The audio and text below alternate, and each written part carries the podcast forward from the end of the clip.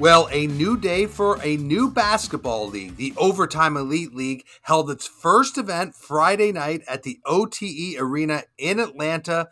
It positioned itself as a new path to the NBA for some top high school prospects. If you check out the video on YouTube, you will see a different game presentation, a different broadcasting style, all in the form and all in the style of Overtime Elite. So, a new basketball league started over the weekend, one to keep your eye on. And this is your morning buzzcast for Monday, November 1st. I'm Abe Madkour. Cannot believe it is November already. Where has the time gone? Just eight weeks left of 2021. Let's start with news around the NHL Players Association as they have scheduled an executive board call today that will feature a player rep from all 32 teams. The NHLPA wants to learn more about what the Players Association and its leadership knew about the Blackhawks sexual assault scandal, and it could discuss the future of Executive Director Don Fehr. If the subject of Fehr's conduct comes up, the board could go into an executive session that would exclude Don Fehr from the meeting. This comes as support for Don Fehr among union staff has reportedly waned in light of Fehr's lack of recollection surrounding the details of his knowledge around Kyle Beach's accusations against video coach Brad Aldrich. So, per the report around the investigation, Fehr was contacted in multiple instances by different parties and failed to act. Now, the Players Association wants more details about what Fehr knew and when, and it could lead to questions about Fehr's leadership. Meanwhile, Beach was slated to meet with Fehr on Saturday in a video conference call. He did meet with Commissioner Gary Bettman on Saturday, and Bettman asked him what the league could do to better protect players. Bettman reportedly expressed regret over what Beach had experienced. He also offered the NHL's help in any range of services.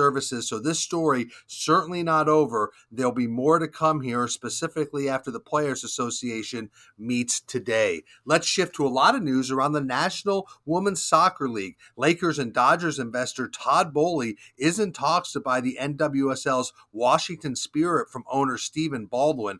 This offer is a sign of serious interest in the team and in the NWSL by Boehly. Now, Baldwin's co owner, Y. Michelle Kang, has also been in talks to buy the team. This is an interesting sale to watch. Now, Boehly is a heavy hitter. He is just the type of owner and operator the National Women's Soccer League needs. But Kang has been at the team. She knows the controversial issues surrounding the team. She wants to lead the team, and she is popular with the players. So this story bears watching to see who the NWSL selects as the next owner of the Washington Spirit. This all comes as more turnover in the Spirit's front office as president of sporting operations Larry Best resigned from his position. This comes after Best had been under fire following the NWSL's investigation into the Spirit's workplace and culture. You know, one team that really seems to get it in the NWSL is the franchise in Kansas City, led by Chris and Angie Long. They are doing a lot of the right things. And over the weekend, they announced the team's new name. It will be called the Kansas City Current.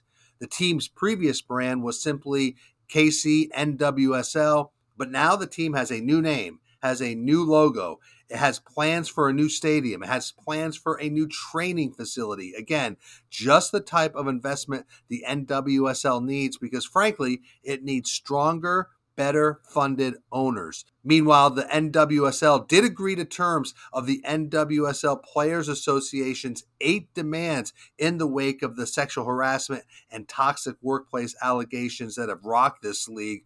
Among the demands, well, two members of the Players Association will be part of a five person committee overseeing an investigation.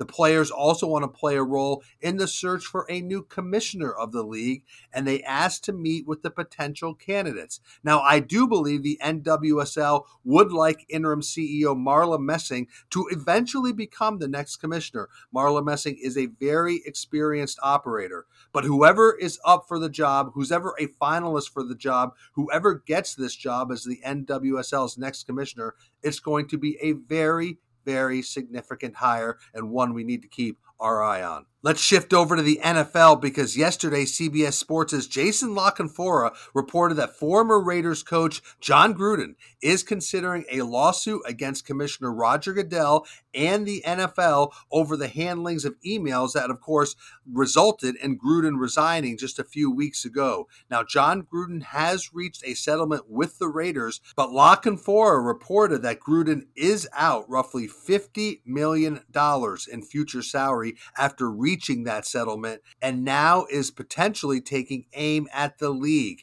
Regardless, the issue around these emails around the Washington football team is far from over, and this has not been the best of weeks for Commissioner Roger Goodell. Many critics have called out his handling of the emails surrounding the Washington football team. I read a number of columns over the weekend. This morning, Peter King writes, It struck him how tone deaf Goodell sounded when speaking to the media last week and saying the sanctions on the Washington football team and owner Daniel Snyder were just. It also struck Peter King, like it has many for some time, that Washington this was once a flagship franchise of the NFL, and King writes he is amazed how the NFL is bending over backwards to support an owner who's run one of the best franchises in the game into the ground. So, very strong words from Peter King critiquing the NFL's handling of the Washington football team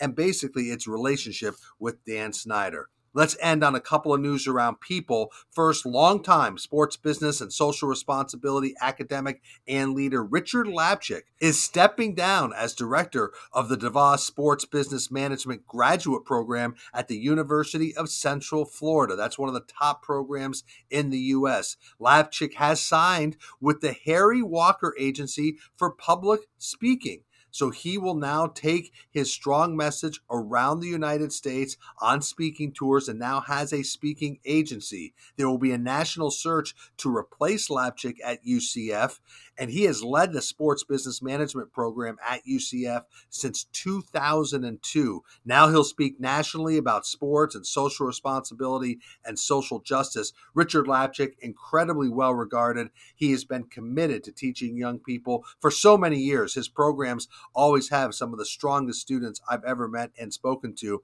He has also been a regular columnist at Sports Business Journal. We wish him all the best as he moves on from his daily teaching routine at the University of Central Florida. And finally, condolences to Red Sox Nation after the death of longtime Red Sox television broadcaster and former player Jerry Remy. He died of cancer at the age of 68 on Saturday night. Incredibly sad.